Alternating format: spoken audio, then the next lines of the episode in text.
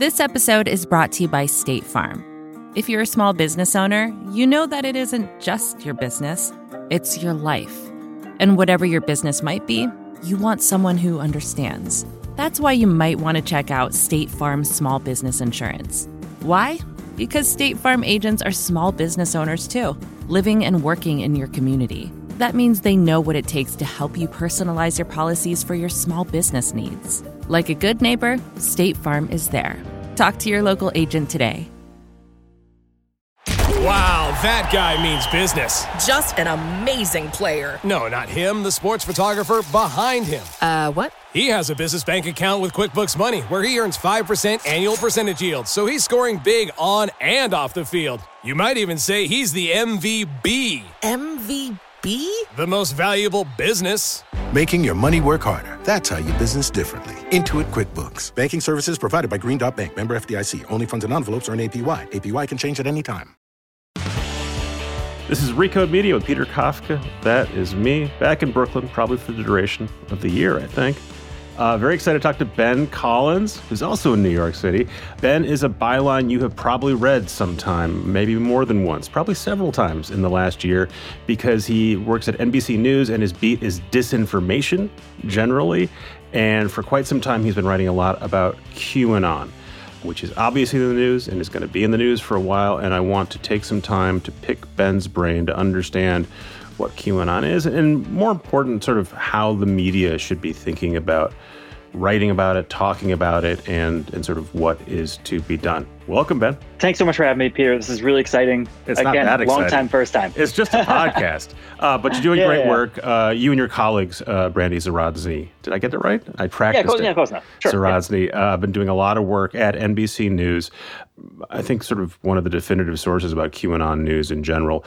And this is what, but a beat you've been on for a couple years, I think. Yeah, I've been on the the Q beat for two years, but I've been covering uh, disinformation for about five years, five or six years now. I was Googling, I was trying to remember when I remember reading about Roseanne Barr retweeting QAnon stuff. That was the first time I'd ever heard about it. And that was two years ago. Yeah, she was early. She was early in on this grift, I think. Yeah. So you describe it as a grift. Uh, people call it a r- conspiracy theory. What, what does BuzzFeed call it now? I was just reading that. They're calling it A a collective delusion. collective delusion.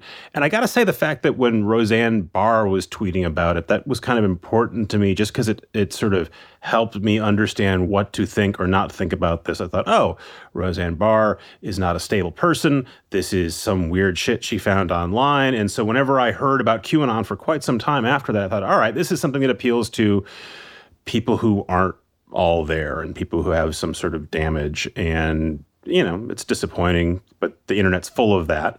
When did Q go from being sort of a fringe, fringe thing that Roseanne Barr was tweeting about to a significant force in American life and in American political life? I think the pandemic had a ton to do with this. A lot of people were stuck at home with a lot of time in their hands, and YouTube or Google rabbit holes, things like that. That was a novel concept to a lot of people. Um, it isn't to us. We've been around the internet forever. Um, but I compare, you know, I'm I'm 32. I grew up with Loose Change was the first rabbit hole that we had. You know, we downloaded it from LimeWire. It was this like hidden information, right? Loose I Change was don't, the I don't know what loose change is. yeah, yeah. It's the first 9/11 conspiracy movie where found footage or supposed Oh, found yeah, yeah, footage yeah, yeah, yeah. Was all collected together into this video you could download off of LimeWire. Sometimes you would download like a Limp Bizkit song and you would accidentally get loose change. Like that's that's how it was back in the day. But that sort of seductive, like you know, oh my God, there's answers out there that combine everything in the world into one easy package. That's what happened to me when I was 12 or 13. I was living in the woods. I had no prospects. I had nothing to do. And you know what? That's what happened with a lot of people during the pandemic. You know, their lives were upended by precarious work situations. Maybe somebody in their family got sick and there was no real easy answer for this. And with QAnon, there's a very easy answer. It's the bad guys are controlling the government. They're telling you to wear a mask because slaves wear masks in this environment. And it outs you as a part of the cabal. So let's let's It's- back up and explain. It's very easy. Yeah. Yeah, so it's it's fascinating. I did not. I, I it's even though it's been sitting right in front of me for months, I didn't track it with the pandemic. I think about a boom in Netflix consumption, and Right. and you know, there's no sports, and that drives TV ratings down. Um, I hadn't considered the the pandemic QAnon connection. So we don't need to go deep into what QAnon is, but the basic tenets of it are what? The basic idea is that QAnon, it's the very basic premise. Q is this guy who is a secret government insider. Uh, he posts on what is now the next iteration of 8chan, which is called 8kun, a message board that is just riddled with extremists and terrible stuff. On there, Q claims to uh, know about this secret cabal that's running the world, filled with Democrats and celebrities. And this cabal solely exists to traffic and eat children. Sounds nuts, sounds bananas. And you're thinking, how could anyone actually believe this? But people actually do believe this. People really do believe this. And it's in part because it's been taken from 8chan, repackaged as mythology on other parts of the internet, on YouTube, on Instagram um, sometimes by like wellness influencers, sometimes by people, you know, normal people you'd meet down the street. And it has provided a lot of very simple, wrapped up answers for a lot of complicated problems we have in the world. For example, in their world, like we were just talking about, the pandemic isn't this global sickness that happened that the United States can't get a control on. It is uh, a cover for some other deep state plot. And once that happens, like you don't feel bad about going to the supermarket without a mask on you think you're part of an in group. So that's that's where we're at now. It's like it is it's become an all encompassing ideology. Right. Yeah. I was going to say there's several different threads, and you just said it's all encompassing. But it's it's like when I first heard about it, I was hearing about it in context with Trump and the idea that it was explaining everything that Trump was doing, and things that to you and me, an irrational observer, looked like batshit bad ideas Trump was was involved in, or dumb things he was saying, or obvious lies. These were all sort of explained as ah, he's luring people into he, he's he's on top of it. He's advocating on behalf of us. So anything that Donald Trump says or does can be explained away by Q. It also tracks with a well-meaning concern that a lot of people have about safety for children um, and the idea that that children can be abused online, which is one a real thing, and two a thing that taps into a lot of people's sort of deep I think primal emotions. Um, and then I think it encompasses, based on what I've been reading from you, everything else, right? You can throw anything else into the mix at this point. So it's seductive to a lot of people. That's correct. So initially, it had a lot of hold with Trump supporters because he didn't make mistakes in the Q universe. If he misspelled something in a tweet, that was a missing letter in the code, right? Covfefe means something to them that is just wild. I can't even explain it in 20 minutes. It would take me a long time. So to them, you know, he is playing what they call five dimensional chess or, you know, 300 dimensional chess at this point, where every mistake he makes is just an allusion to this global plot. And he had to make that mistake publicly to uh, allude to this larger win that he's having. Right. So that that's initially, again, like you said, that's really fun and seductive to Trump supporters because in the QAnon universe, he's omnipotent. He knows everything uh, and he can c- control everything. So that's how it originally got a foothold. But since then, it's expanded based on stranger danger, satanic panic, all these older conspiracy theories have folded into this because once you create a universe that's the opposite of reality, there are no rules. You can just add anybody into that mix as long as they're into magical thinking. Right. And sometimes I'll say, oh, this is tracking with, you know, the, the blood libel, the anti Semitic uh, uh, slurs, and the protocols of Zion. And I, I want to hear what you think, but to me, it just seems like you can now add anything into this and it will sort of echo everything because it is everything.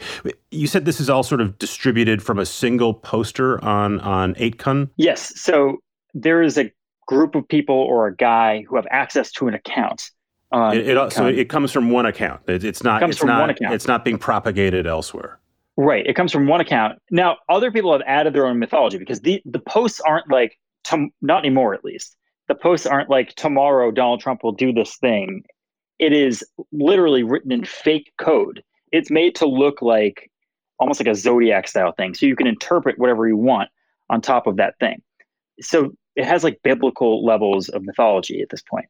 That's why people can, in fact, put on whatever they want, and they have recently. So it's not just about Trump support now, and I, I think that's the scary thing that I've seen recently is that your average Q supporter joining now is a mom in the suburbs or a rural area who are receiving text messages or in Facebook groups, private Facebook groups, these things saying, you know, did you know that Donald Trump just secretly arrested this massive group of pedophiles and the media isn't talking about it. And in that group, they talk about this stuff, and you don't notice that this is happening in the real world if you're a reporter until they show up on the street uh, holding "Save the Children" signs, totally disconnected, talking point wise, from the initial post from Q. Right. So it starts on a place, but now can propagate lots of different places. And increasingly, it seems like there's lots of QAnon inflected stuff going on that maybe didn't originate as a QAnon idea, but QAnon is added into that.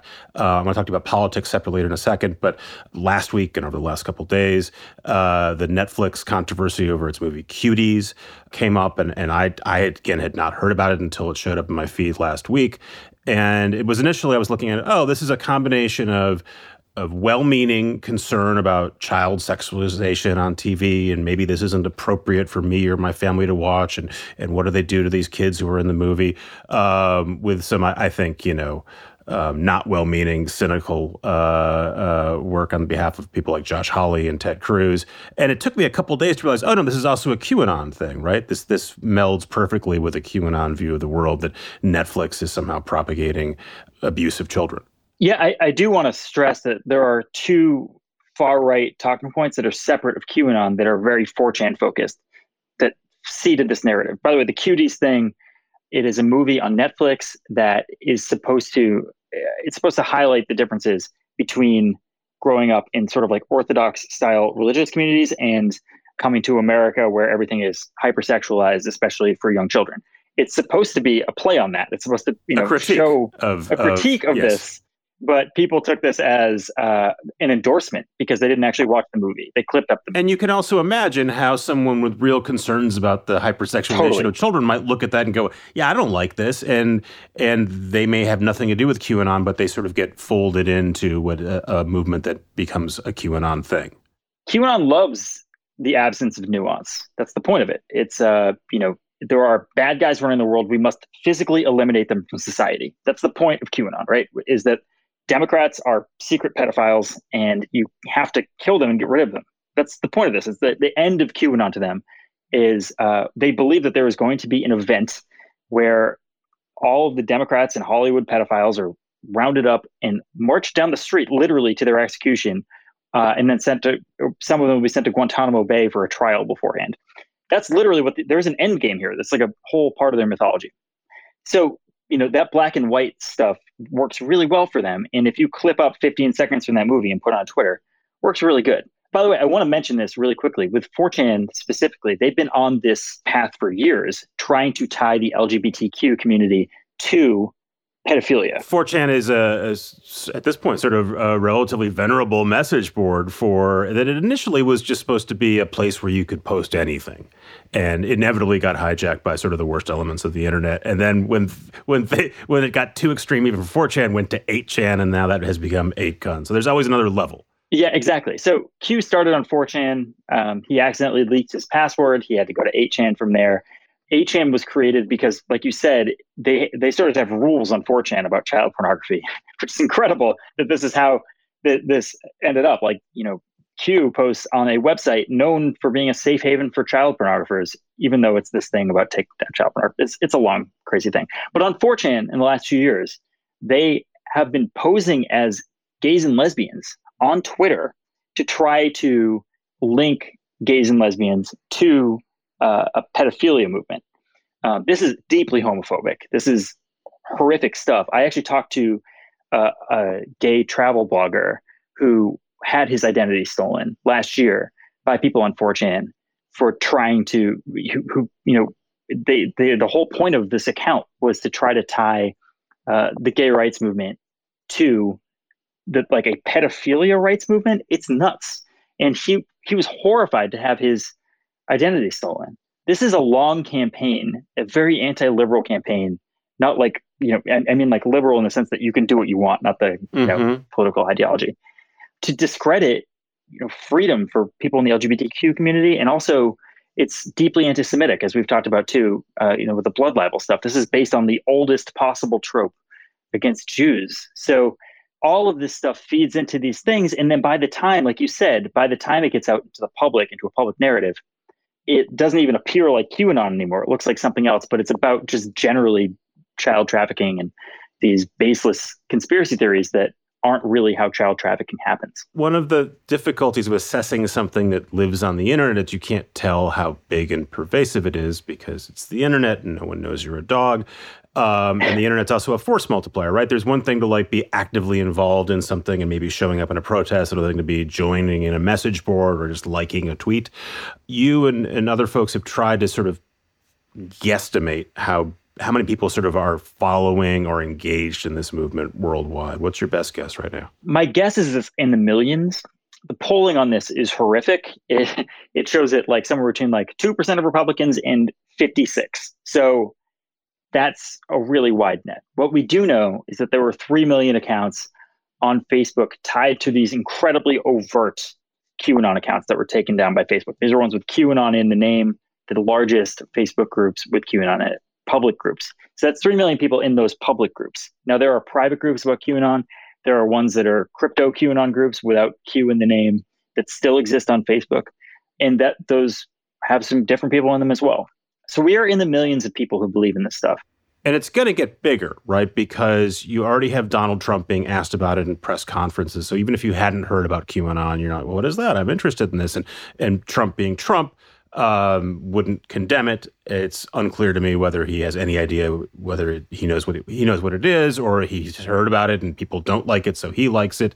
Um, there will be a congresswoman this fall elected who is a Q supporter, um, at least one, I guess. Right? How did Q get connected to Republican politics, or is it just as simple as it was always connected to it because it was a Donald Trump sort of supportive idea? Um, it's a combination of those two things. You know, if you are a hardcore Republican, if you're a hardcore Trump guy, it would feel really good to believe in this conspiracy theory because all of his failures are just washed away.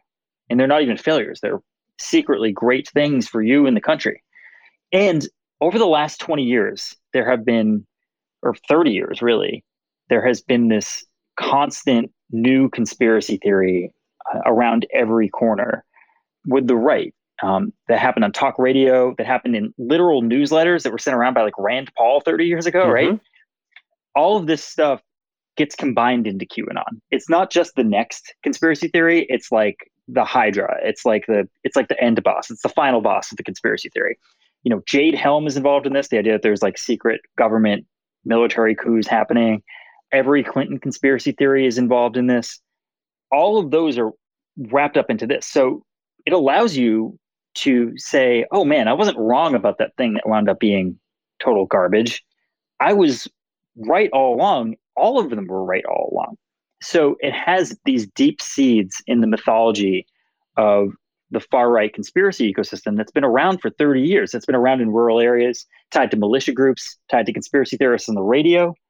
And this allows your identity to be completely absolved of all the crazy stuff you believed over the last few years because it turns out it was right all along if I'm on the outside and I'm not spending a lot of time thinking about this, and I hear someone ranting about a conspiracy theory, and let's say it's it's Antifa is getting on planes and flying across the country to to wreak havoc in your town, should I assume that all of it eventually gets sucked up into the QAnon universe, or are there different, distinct conspiracy theories? And just because someone believes that can, Antifa is coming to your town and is going to set Oregon ablaze, that doesn't mean that they're part of the QAnon ideology. Uh, it's like so, how like you know, uh, circle is sometimes an oval. I'm I'm sorry, I'm bad at geometry. I don't know what's happening yeah. here, but like, uh, you know, it, you can separately believe that Antifa is coming to your town and to set your house on fire, but not believe in Q. But if you believe in Q, you believe that Antifa is coming to your house to set your house on fire. In fact, all this this past weekend, that's all that Q was posting about was the secret Antifa army setting the world on fire. So and it moves. It moves really on. Mean? It doesn't. It yeah. doesn't. It doesn't restrain itself to to simply totally. uh, child endangerment. If there's a new thing out there, it can absorb that. Every event means something in QAnon. That's a national news event. Whether it's you know the the wildfires or or the president messing up a tweet, it means something, and it, can, it always serves to help the president. It always serves to say that you know Democrats are the evil people here. Um, and that's by the way, like you said at the very start of this podcast, you said I thought it was people bored, you know, people, you know, maybe it's in place of religion. And it is. You know, this is it's the thought process that everything means something and the bad guys are behind every bad thing, and the good guys are here to stop it. And that's a you know this is uh, the, one of the very first conspiracy theory uh, conspiracy theory researchers. His name's Brian Keeley out of Pitzer College in uh, in in California. He said this all the time. You know, he said that since the 1990s, there has been a running kind of conspiracy theory that has taken the place of religion. That says, you know, um, in his book, he says to them, shit doesn't just happen. Everything means something. And conspiracy theories predate mass media, right? Totally. Yeah. They're, they're, as old as it gets. Obviously, you can imagine what the internet does to all of that. I want to talk to you about Facebook and Twitter and, and their complicity and responsibility in this. I'm trying to find a nice segue so we can stop and, and hear from a fine advertiser. And I don't have a fine segue, but we are going to stop. We're going to hear from a fine advertiser, maybe two. I'll be right back. This episode is brought to you by State Farm. You've heard it before. Like a good neighbor, State Farm is there. But it's more than just a tagline because State Farm agents are small business owners themselves who live and work in your community. And if you're in the market for small business insurance, who better to work with than an agent who understands what it takes? State Farm agents can help you create a personalized insurance plan that fits your small business needs and budget. Talk to your local State Farm agent today about small business insurance. Like a good neighbor, State Farm is there. Wow, that guy means business. Just an amazing player. No, not him, the sports photographer behind him. Uh, what? He has a business bank account with QuickBooks Money where he earns 5% annual percentage yield, so he's scoring big on and off the field. You might even say he's the MVB. MVP? The most valuable business. Making your money work harder. That's how you business differently. Intuit QuickBooks. Banking services provided by Green Dot Bank. Member FDIC. Only funds and envelopes earn APY. APY can change at any time. Back here with Ben Collins from NBC News. You described this at the very beginning as a grift. And that was one of my questions, right? Because obviously there are people who are well meaning. It's, it's hard to describe them as well meaning, but they, they think they're helping.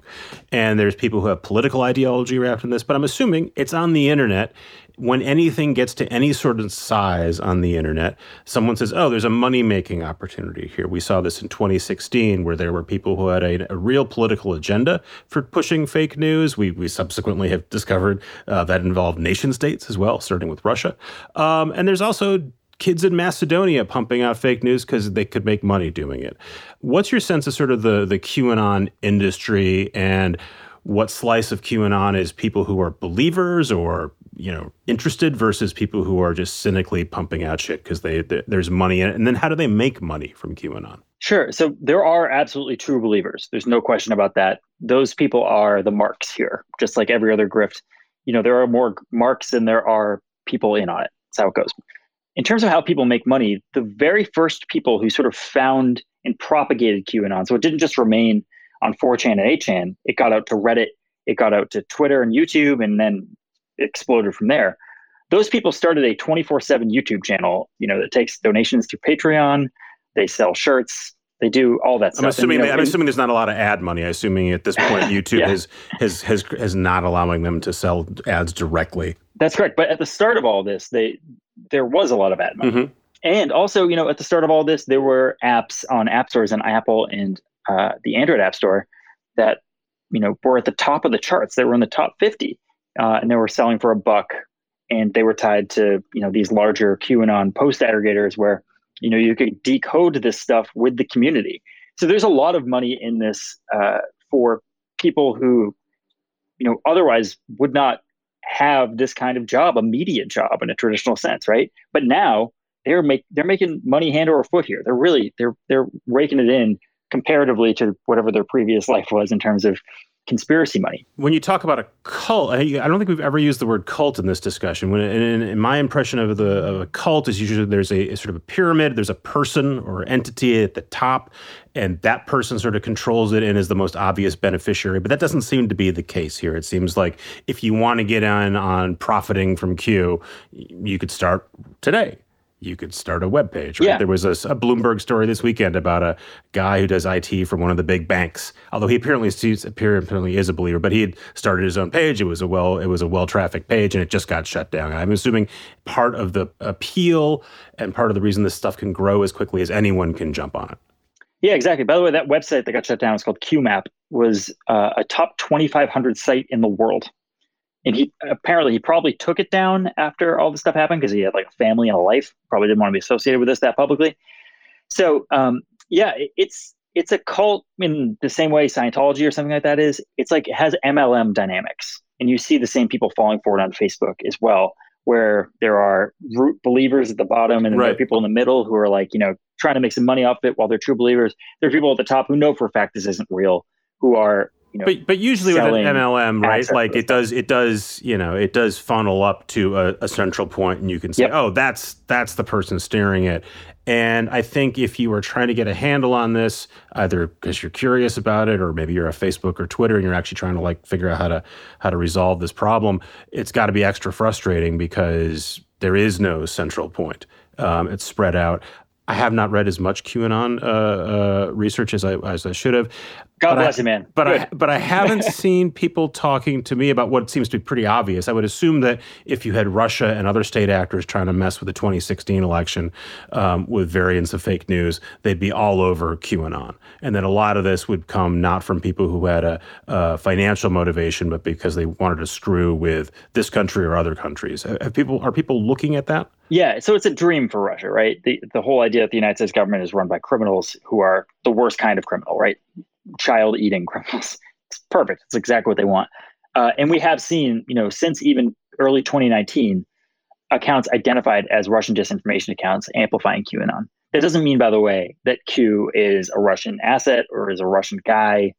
I would be very, very, very surprised. It's just a, like, look, if you guys are going to create this this vector yeah. for us to exploit, of course we will. Thank you very much. Yeah, no, that's and that's how they've always worked, right? You know, they they have always taken these little fractures or these little conspiracies in the United States and sort of like bubbling up to the surface and then amplified them to the point where they became something that you actually have to talk about at a dinner table and then discuss that instead of you know the actual issues going on in the country i want to stop here and play devil's advocate what is sure. wrong with one either trying to help uh, save children or being actively concerned that children are being abused, or two, having dumb ideas um, that are obviously not true and are stupid, but you're not harming anyone, right? Be, the internet lets you be as dumb publicly as you want to be.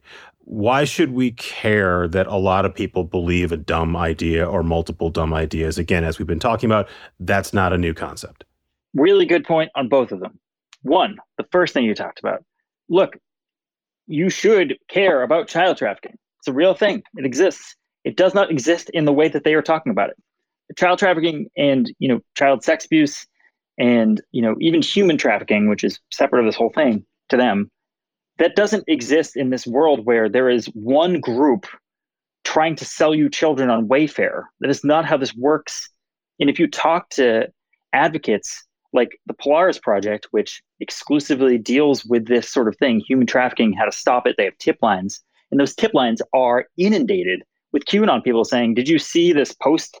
Did you see this post on Wayfair of uh, of a cabinet that costs too much, I'm sure they're selling children in it. It's a real conspiracy. It's a ten thousand dollar cabinet, right? That yeah, was the idea. Exactly. Yeah. Apparently, Which there's is, some default where if there's something that happens where there's a, a group of things that just get called that, that are priced at ten thousand dollars on Wayfair, and they took that as a signal that these are child transportation cabinets. Right. Exactly. And it's an SEO problem, not a human trafficking problem. So that's the problem: is that it interferes with real justice in this situation where they're almost entirely human trafficked people, uh, child trafficked people, are abducted or taken by people in their own lives who are not connected to these larger rings of people or something. And you know, it's not done in these spooky ways that they talk about on Facebook, where you know a three-year-old white girl named Ashley is just you know picked up at the mall and just mm-hmm. shoved you know into child sex slavery. That is that is extraordinarily rare. And that's the problem. That you know people who work in this space want this to stop because it's interfering in their actual work. Now in terms of like why should we care? This is just dumb stuff on the internet. That's actually how i got in this beat.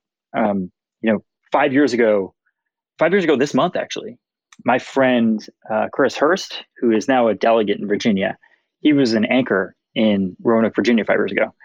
And his girlfriend allison parker who he was living with at the time uh, was shot and killed on live TV. She was doing a stand up at an amusement park. I remember this story.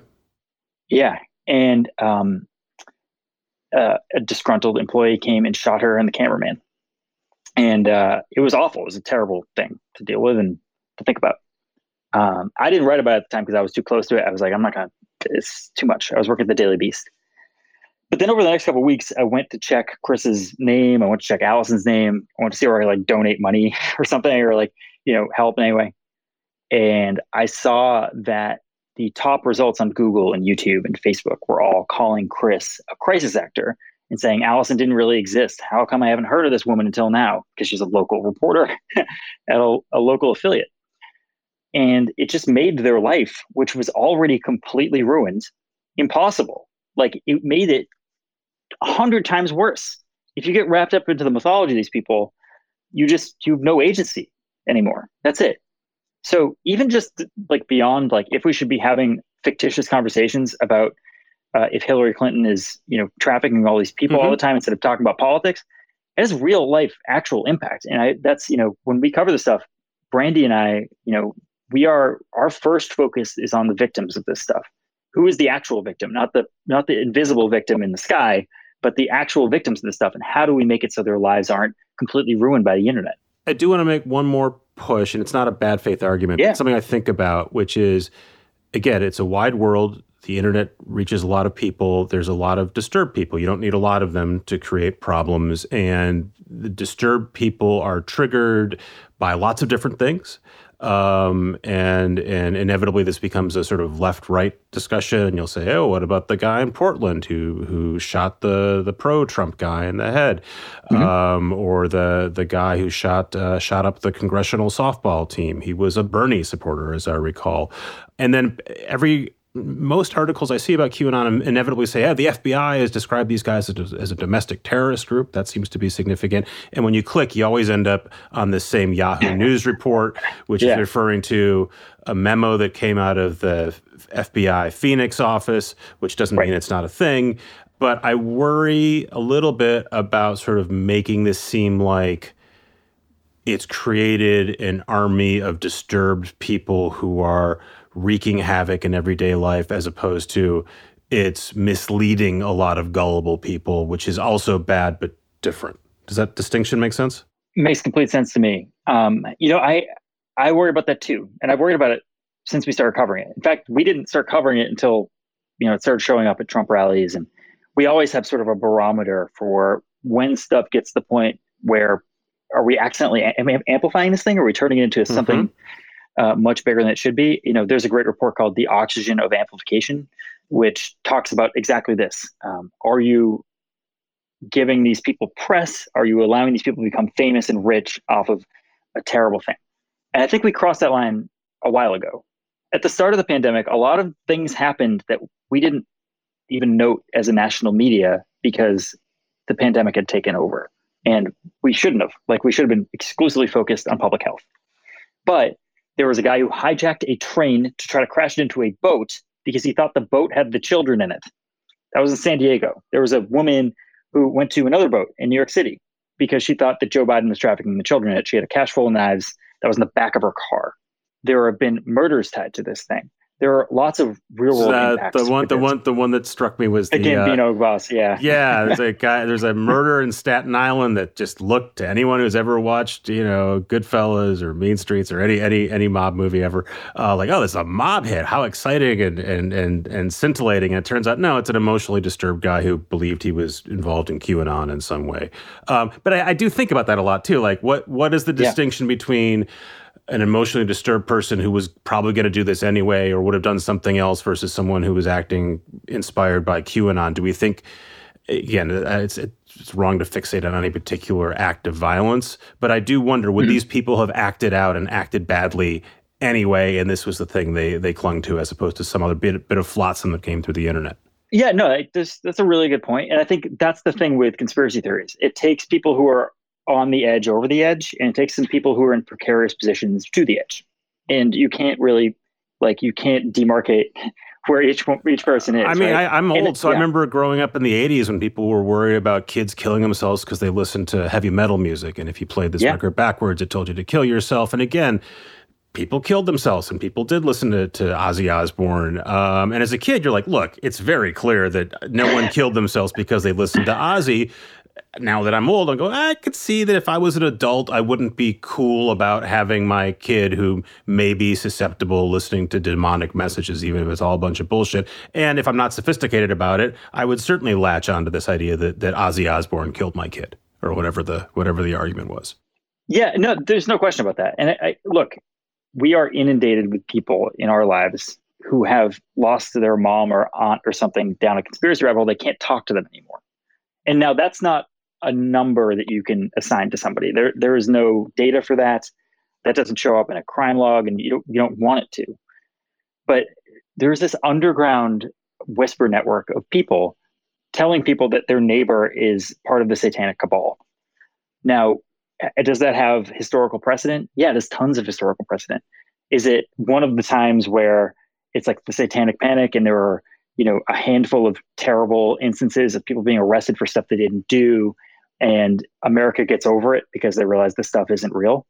It's possible, totally possible. But is it is it like a, you know, a Salem witch trial situation where this sort of takes over the the politics of, of an area and people who believe this stuff are elected it might be that too because we as you as you said marjorie taylor greene is now running unopposed she's the, she's a woman who believes in qanon wrote qanon blog posts for for a couple of years uh, in Georgia for Congress. And she was going to win the election anyway because she's yeah, in, she was. In, in, that part of the world. But but her her Democratic opponent dropped out mysteriously last week. So you can you can go down any rabbit hole you want.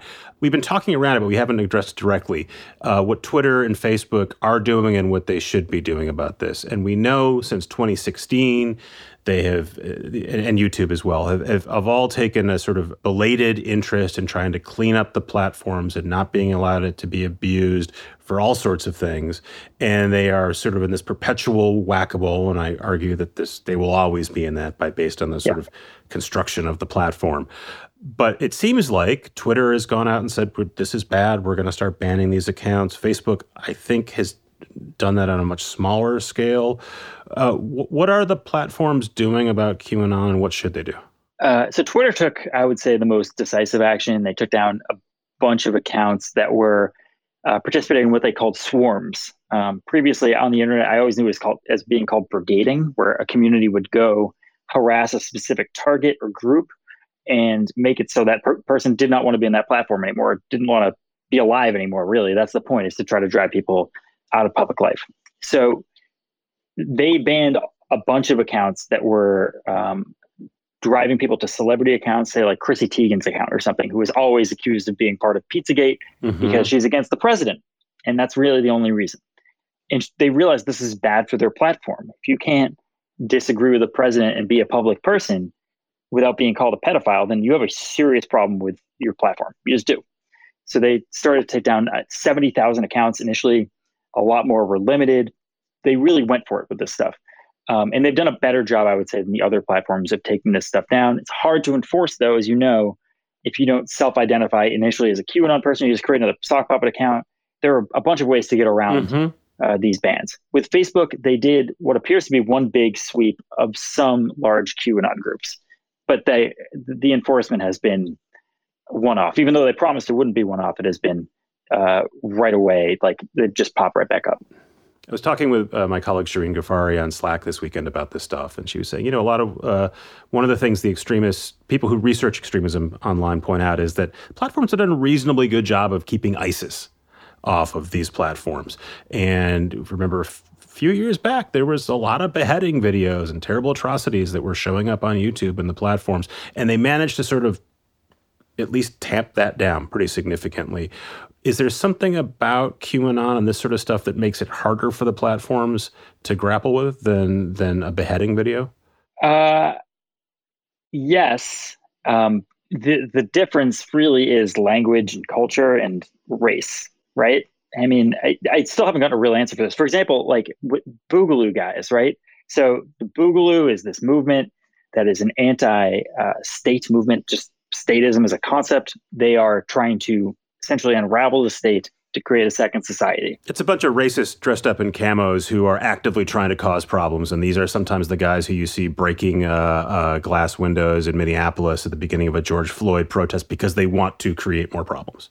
Right. Create volatility. Uh, volatility creates uh, a vacuum for government, which they they they believe they can fill later on. Mm-hmm. So they're they're trying to dismantle the state, put a new one. I saw a bunch of rhetoric ramping up here. People talking explicitly a few months ago. People talking explicitly about killing DEA agents. You know, they they call them alphabet boys, like as in like lettered mm-hmm. agencies, mm-hmm. DEA, um, FBI, that sort of thing. Uh, and they said like we're you know they're trying to go get scalps of these people, and I brought they are, they are literal like, anarchists, by the way. That's the, well, yeah, exactly. The idea is we want to create anarchy. Yes, uh, it, it, might come from a different, like it might come from the libertarian bent, but right. it's anarchy. That's what it is. So I brought that to Facebook. I'm like, this is this looks really bad, and I, I didn't think I didn't know it was allowed to just say like we're gonna go kill a bunch of DEA agents on your on your platform. What's going on here?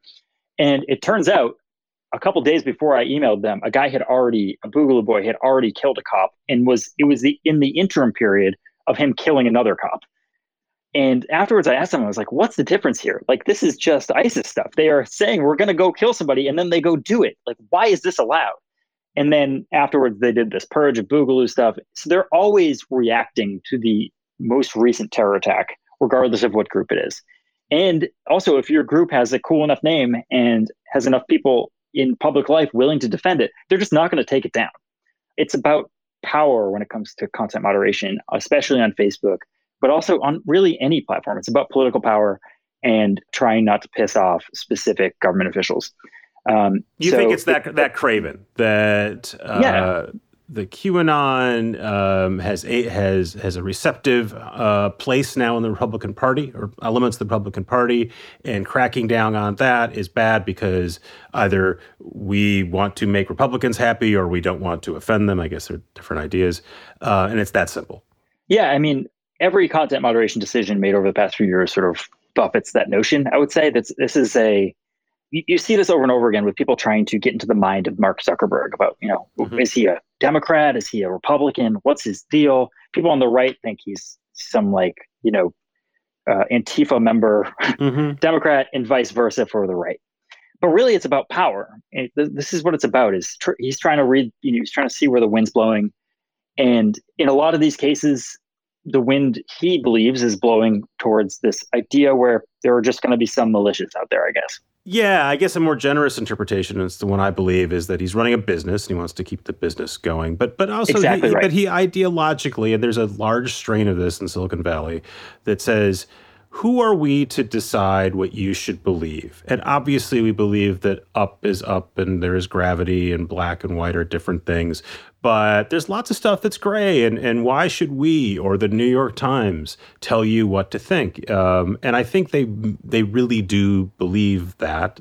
Um, I think a lot of people listening to this podcast believe that that yeah. that you should be able to make decisions for yourself and, that's my gut is sort of one of the reasons they're reluctant to do that. I'm also assuming that in this case, and maybe they're not thinking this through, but if you do crack down on a QAnon post or a QAnon leader, that that then feeds the story because ah, Facebook's trying to quiet us down, but we're not going to let them do it. I, by the way, I see that in some of the Facebook groups that I'm in. They they're worried that Zucker they don't want to get zucked.